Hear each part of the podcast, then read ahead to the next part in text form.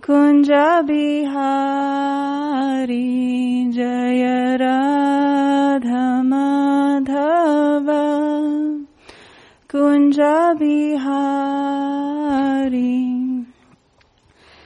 Jai Om Vishnupad Paramhamsa Parivrajacharya Ashosata Shri Srimad A.C. Bhaktivedanta Swami Srila Prabhupada Ki Jai Ananta Kota Vaishnav Vrinda Ki Jai All glories to the assembled devotees, Hare Krishna. All glories to the assembled devotees, Hare Krishna. All glories to the assembled devotees, Hare Krishna. All glories, all glories to Shri Guru and Gauranga. All glories to Srila Prabhupada. Om Namo Bhagavate Vasudevaya. Om Namo Bhagavate Vasudevaya. Bhagavate Vasudevaya. Om Ajnanatimirandasya Janajana Shalakaya Chakshurulimitam Jena Tasmai Shri Guruve Namaha. I was born in the darkest ignorance and my spiritual master opened my eyes with the torch of knowledge. I offer my respectful obeisances unto him. Shri Chaitanya Manovistam Stapitam Jena Bhutale Swayam Rupa Kadamayam Tadati Swapadantikam.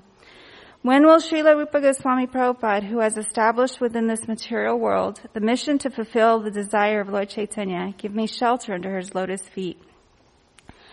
Vancha kalpa tarubhyascha kripa sindhubhyavacha patitanam pavanebhyo vaishnavebhyo namo namaha. I offer my respectful obeisances unto the Vaishnav devotees of the Lord. They are just like desire trees and can fulfill the desires of everyone. And they are full of compassion for the fallen conditioned souls. Jai Shri Krishna Chaitanya, Prabhu Nityananda, Shri Advaita Gadadhar Shivasari Gaura Bhaktivinoda. I offer my respectful obeisances unto Sri Chaitanya Mahaprabhu, Lord Nityananda, Sri Advaita, Gadadhar Pandit, Srivas Thakur, and all the devotees of Lord Chaitanya. Hare Krishna, Hare Krishna, Krishna Krishna, Hare Hare, Hare Rama, Hare Rama, Rama Rama, Hare Hare. So today is Wednesday, June 3rd, 2020. And we are reading from Srimad Bhagavatam, Canto 1, Creation, Chapter 6, Conversation between Narada and Vyasadeva, Text 25. Etavad uktva para rama tan mahad bhutam nabho lingam alingam ishvaram aham cha tasmai mahatam mahiyashe shishnavanam mam vidade nukampita. Word for word translation.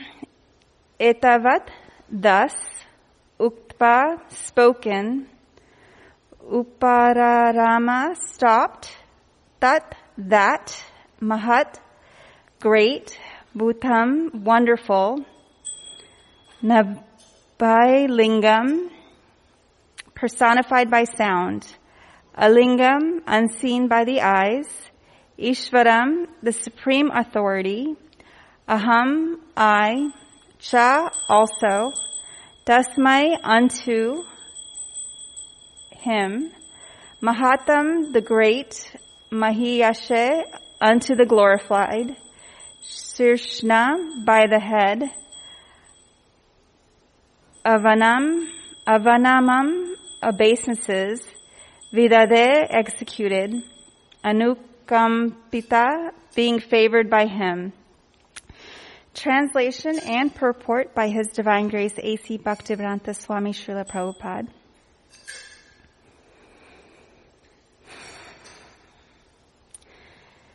Then that supreme authority, personified by sound and unseen by eyes, but most wonderful, stopped speaking. Feeling a sense of gratitude, I offered my obeisances unto him, bowing my head. Purport. That the personality of Godhead was not seen but only heard does not make any difference. The personality of Godhead produced the four Vedas by his breathing, and he is seen and realized through the transcendental sound of the Vedas. Similarly, the Bhagavad Gita is a sound representation of the Lord, and there's no difference in identity. The conclusion is that the Lord can be seen and heard by persistent chanting of the transcendental sound. So um, we're continuing um, hearing about Narada's Narada Muni's story of um, seeing God, of seeing Lord Vishnu, and if we remember, he saw him for a second. He felt overwhelmed with joy, and then um, Krishna was gone. The Lord was gone, and he gave him some instructions, which we've been discussing. So today we will discuss. Um, God personified by sound, being unseen and still wonderful, and the concept of gratitude in our service. So we'll start with um, that God was unseen. It says here, unseen by eyes, but most wonderful. And Narada Muni notes that even without seeing God and just hearing Him, he felt that power was was um, pervading the entire space. It was very powerful, and he still felt connected, even though he didn't see him, um, but just heard him. And we can experience that, especially nowadays, right? With um, being in um, physical distancing, being in quarantine, we tend to not see um, our friends and uh, colleagues, but we do hear them, you know, through phone call. And technology like phone calls, um, you know, especially if it's just audio, especially it's just the, the voice that's coming through. We don't even get to see the person. But that phone call, um, itself can be powerful. I mean, I can, in a matter of an instant, I can talk to my mother in India who's all the way across the world and we can have a conversation through the power of technology of phone. And I was um, reading somewhere that said love transmits independent of space, and we can feel that in something like a phone call. Even if um, I just think about my mother, I can feel love, even though she's all the way across the world. So love has no limitations. It doesn't. It's not constricted by just being in front of somebody or being able to see them with our eyes hearing is so much, is so powerful that we can feel that love. There's a study that was done, let me see if I can find, that said, um, if we, if a person has six or more um, contacts with people, and this can be in person, it can be audio chats, video chats, text chats, they're four times less likely to get sick, to develop colds, than those who have had two or less contacts. Um, even if both groups of people have been exposed or infected um, by some virus. So we can see that power of just hearing somebody, just connecting with someone can have such a profound effect on our lives. Um, we've also shown that study also show, showed that it had other effects too. By six or more contacts a week, um, a person can uh, avoid feeling depressed, anxious, things like that.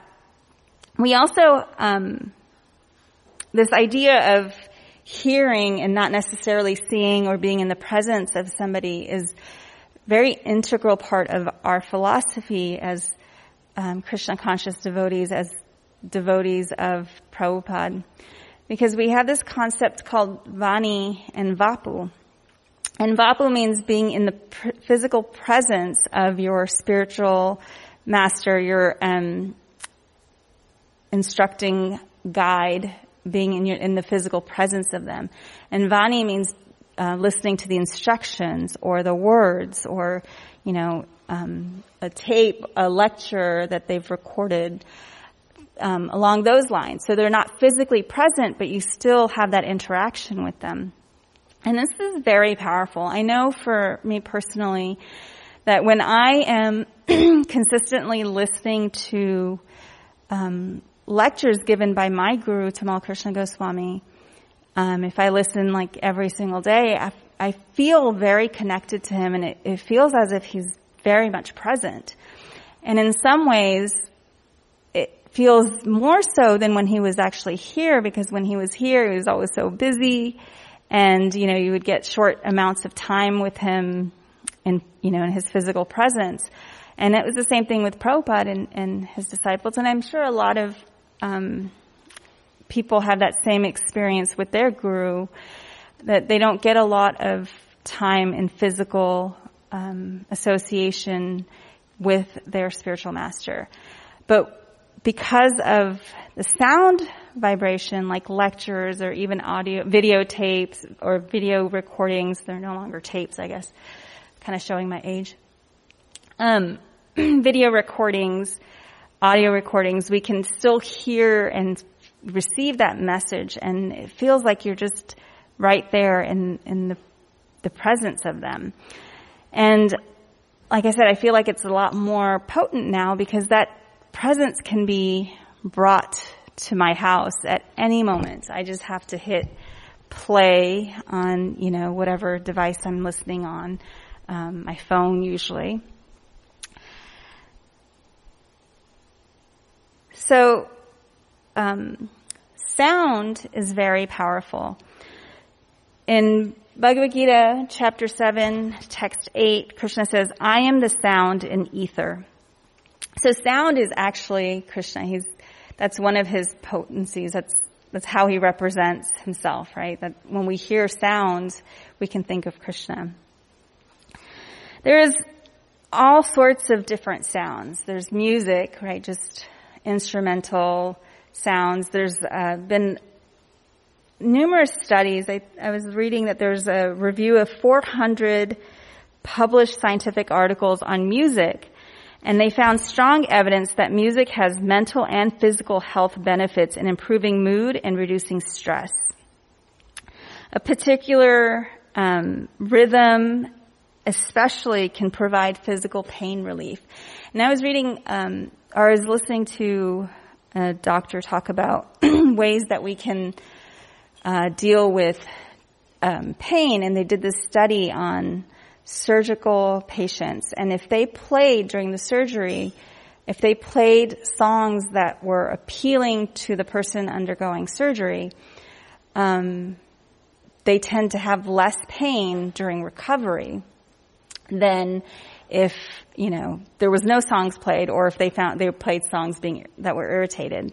They even found the same type of connection with, um, people with Alzheimer's or some type of dementia that if you, they played music that the person that had this condition found appealing, it doesn't matter if we don't find it appealing. Like if it's like, you know, one of the uh, types of music that's really hard for me to listen to is like really hard heavy metal rock, right? it kind of is really um, loud and it can, you know, kind of grate on my eardrums and my head. But if somebody really likes that kind of music and they play that for this person and they're demen- uh, they have dementia, they found that it tends to keep them calm, um, helps them to stay oriented to where they are. Um, they found playing music that's pleasing to um, also help reduce pain for chronic pain patients. Uh, there was a study that was done that showed hour-long sound meditation helped reduce tension, anger, fatigue, anxiety, and depression and increased a sense of spiritual well-being. So sound-based vibration has been shown to help people from pain, um, of all types, types of pain. So we can see that the sound is very powerful. And of course we understand that because Krishna says he is sound. He is sound in ether. If we think about, you know, if we hear a particular song, um, and that song was uh, playing during a pivotal moment or a memorable moment in our lives, when we hear that song, we automatically get transported pa- back to that um, time and place, even if we're just where we're at. So again, we can hear, we can see that power of sound, of what it can do. It can bring back so many memories. It can um, bring so many emotions in us. Um, you play a certain song and you feel excited. You play a different song and you feel a lot more melancholy or even sad. Um, another one song can bring you joy. So there's um, emotions that we associate with songs and music. And then, as powerful as sound is, words are even more powerful. Um, there's a famous, uh, I guess, um, quote from the Bible that says, "In the beginning was the Word, and the Word was with God, and the Word was God." And we know that also is confirmed um, in Bhagavad Gita when Krishna says, "I am." Uh, let me see. Of all the transcendental vibrations, I am this, I am Om, the sound Om, and we know that um, Om is the original sound. It was the first sound. So, again, Krishna is not just the first sound, but he's also the first word.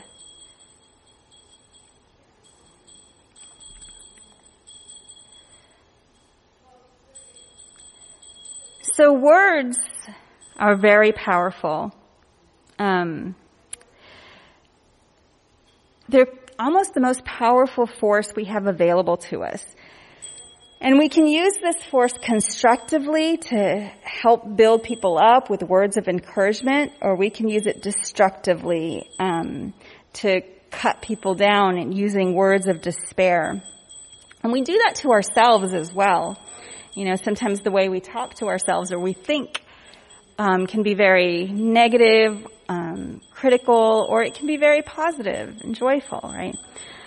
Um, you know, are you looking in the mirror and saying, "Man, I'm I'm fat and I'm unhealthy and I, you know, I'm lazy," or a different way to say that is, "I am exercising to get fit and be healthy and, you know, so we can change the words around to be more positive.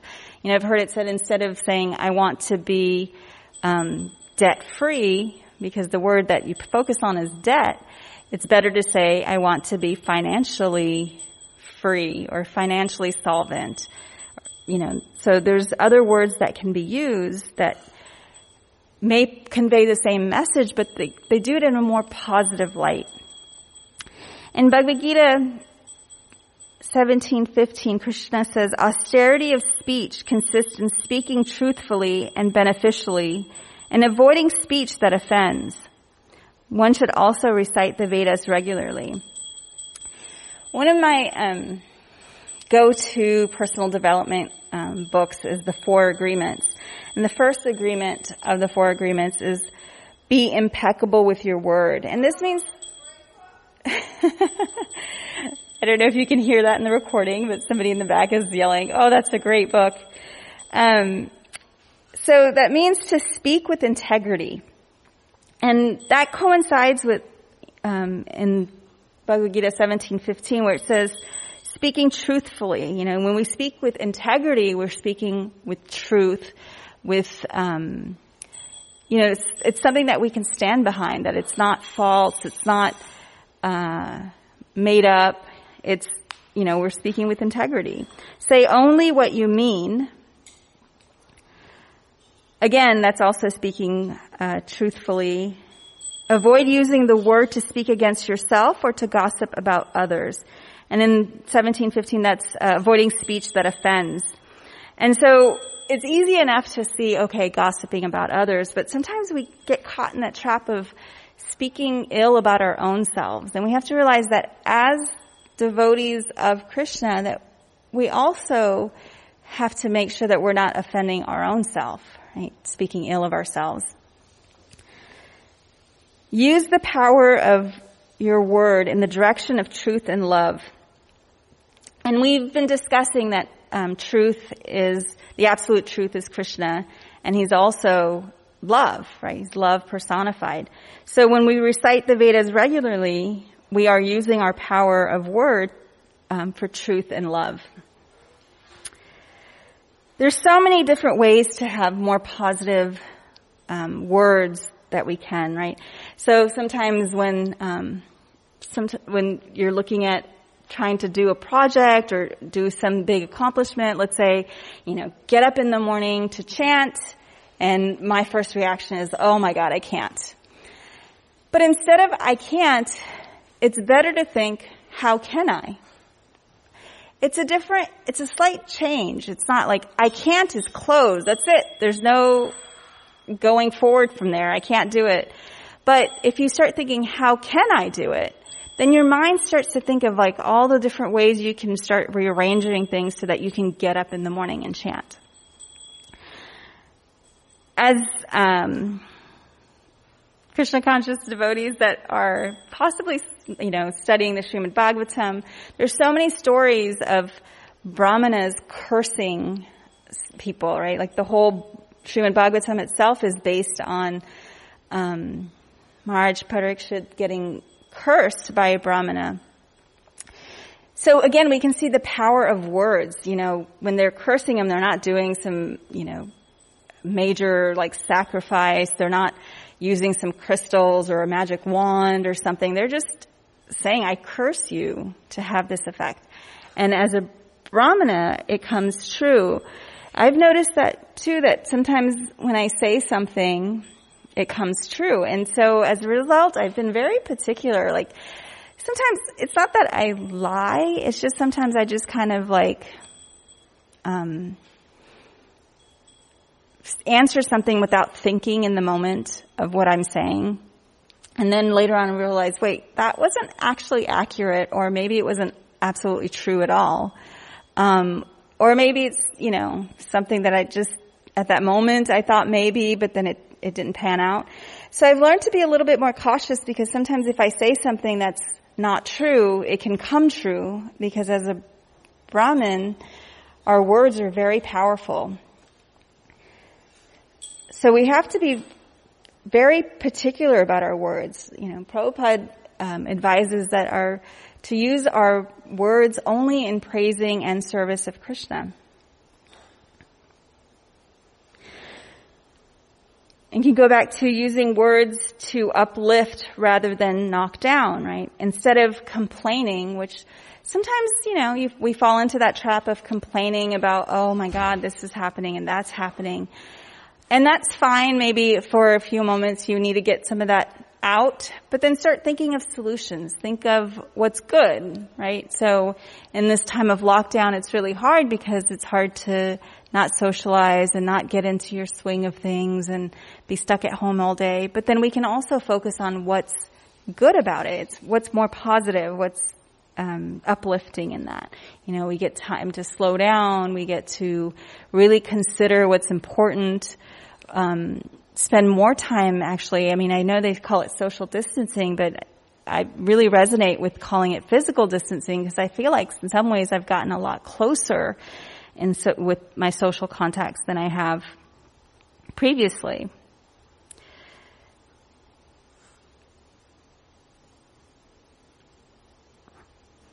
And then one of my biggest uh, words that I try to eliminate from my vocabulary is should. You know, we can end up shoulding all over ourselves. Oh, I should get up in the morning to chant. Oh, I should read um, Prabhupada's books every day. Oh, I should, right? It's like all these should, and should is a very loaded word. It has like this, it's almost entangled with guilt and shame and judgment um, with that word. So I tried to use other words instead, like I want to get up in the morning. I'm inspired to get up in the morning and chant. It sounds much more uplifting. It actually feels like something I want to do.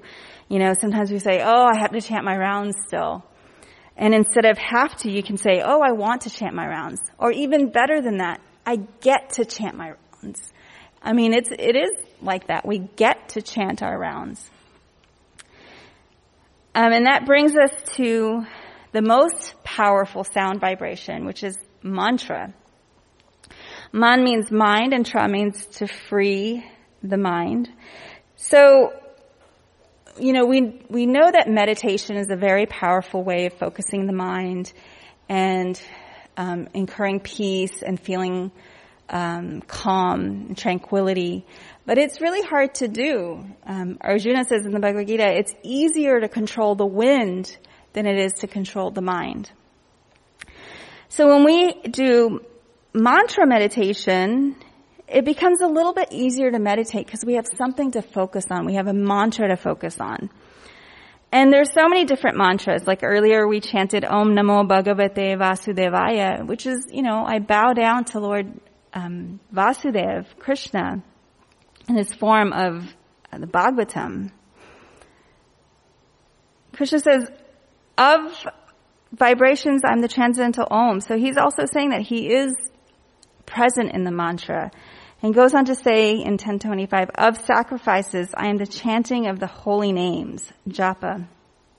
And in the purport of Bhagavad Gita 1025, Prabhupada says, of all the transcendental vibrations, Om represents Krishna. Of all sacrifices, the chanting of Hare Krishna, Hare Krishna, Krishna Krishna, Hare Hare, Hare Rama, Hare Rama, Rama Rama, Hare Hare, is the purest representation of Krishna. In the sacrifice of Hare Krishna, Hare Krishna chanting, there's no question of violence. Actually, it's the simplest and the purest. It's, it's the um, epitome of nonviolence. And there's so many benefits for chanting this powerful Hare Krishna mantra. You know, if mantra is the most powerful word and words are more powerful than music and music is more powerful than sound, you know, so then we're, we're kind of going along this hierarchy with mantra, then the Maha mantra, the Hare Krishna Maha mantra is the most powerful and has the most benefits. And we can learn about these benefits from the Shikshastakam, which is verses that were um, chanted by Lord Chaitanya. He says it cleanses the heart of all the dust accumulated for years. So we've been here in this material world, birth after birth, for thousands and thousands of lifetime.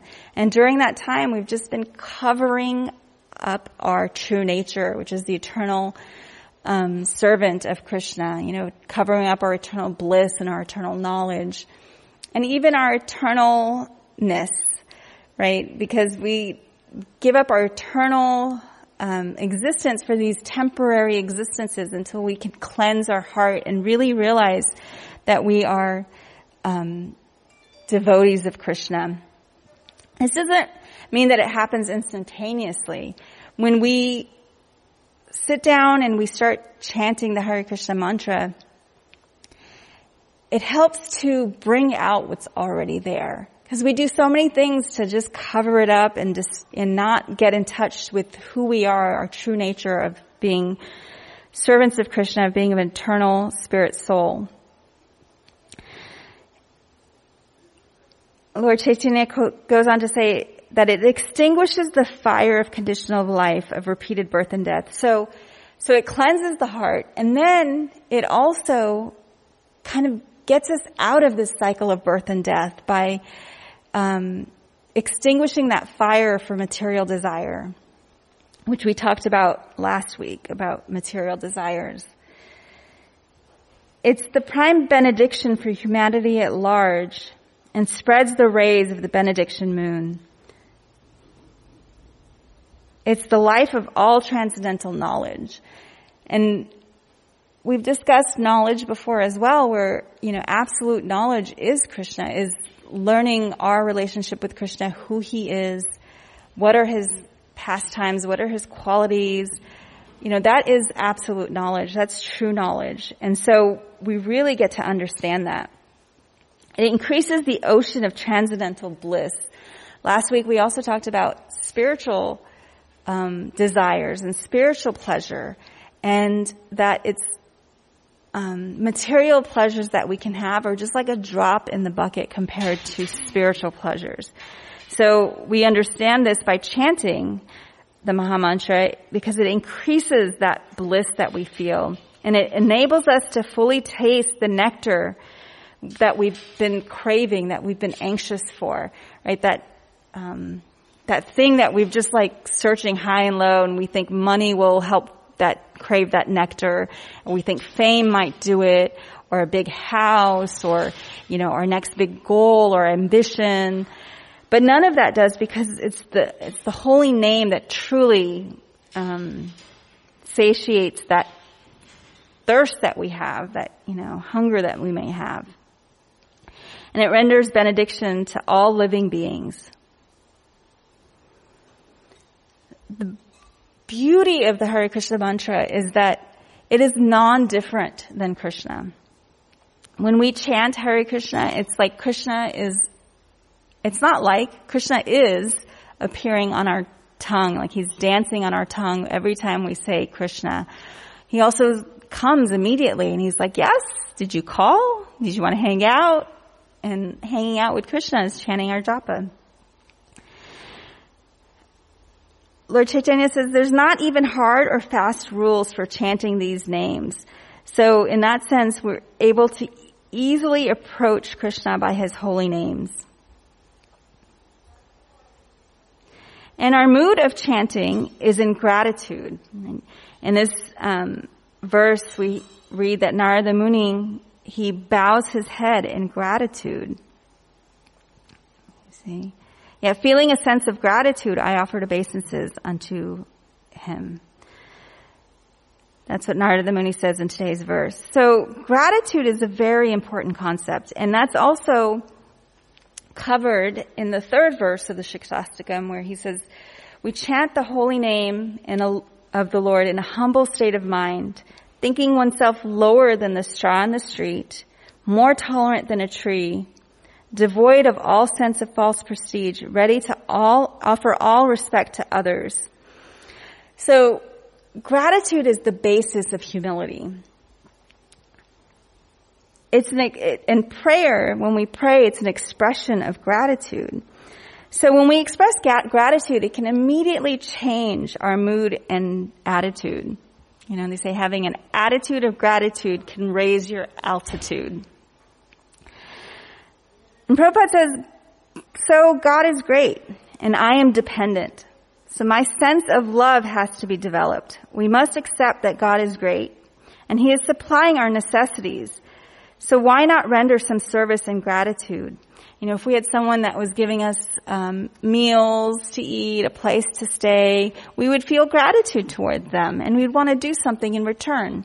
And that's natural for gratitude. The opposite of gratitude is having an attitude of entitlement.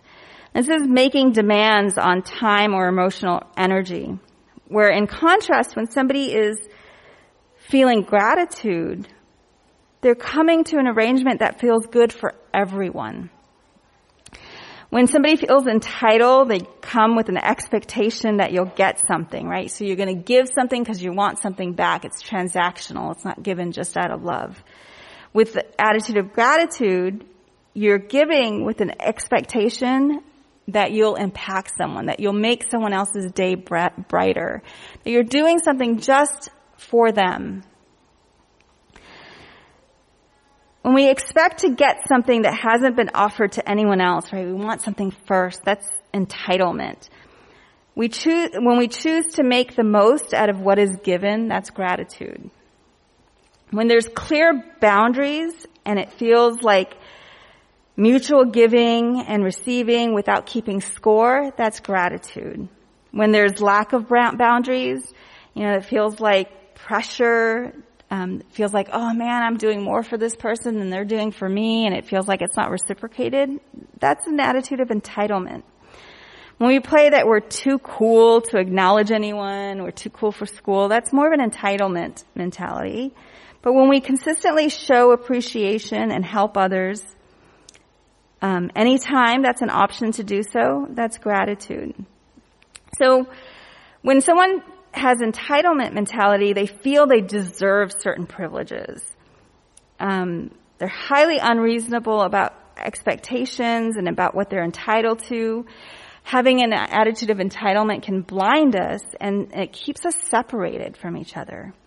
It forces us indirectly from um, taking responsibility. So when we feel more entitled, we don't take responsibility for our actions or for what's happening, and we tend to blame others and point fingers. When we have this attitude of entitlement, it can also lead to envy. It's hard to be humble and have an attitude, to have humility if you feel entitled to something. On the other hand, gratitude means being thankful, having appreciation. It keeps us open to possibilities. You're pleased by what someone did for you and pleased by the results and you're not critical of it. Oh yeah, you brought me a glass of water, but it's hot. You know, you could have brought me cold water instead. Instead, the attitude is, wow, you brought me water. You didn't have to do that. You know, like, thank you so much. Um, you don't feel indebted by what people do for you, so you don't have this anxiety of having to pay it back, but it's just in gratitude you do something for someone. So we can be grateful for everything that Krishna has given us. And when we chant, we can chant in this mood of gratitude, right? Krishna has provided us with this beautiful community um, he's right here in our presence. He's made his holy names so easily available to us. Um, he appears anytime we chant his name. And he, he gives us whatever time that we need whenever we need it. And he never lets us go without. Sometimes it feels like, you know, things are stressful, um, that Krishna may have forgotten us, but he never forgets us.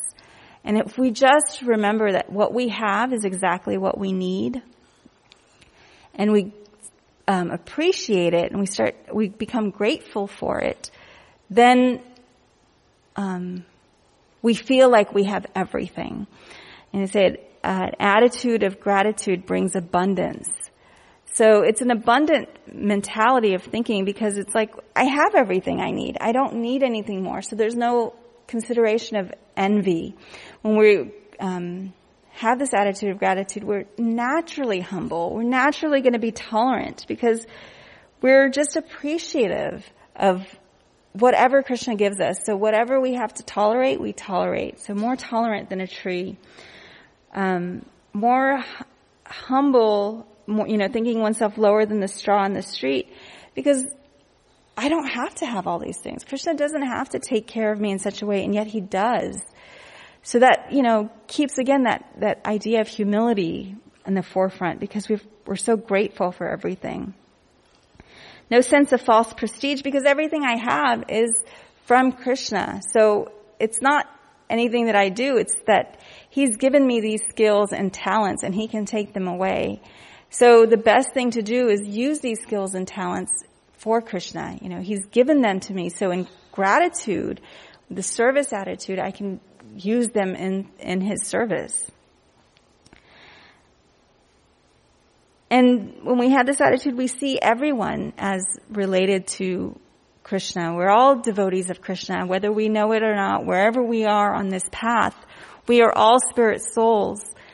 And we're all devotees of Krishna. Some of us have, might have a little bit more dirt accumulated on our hearts than others. And um, you know, some of us need a little more compassion, a little bit more loving than others.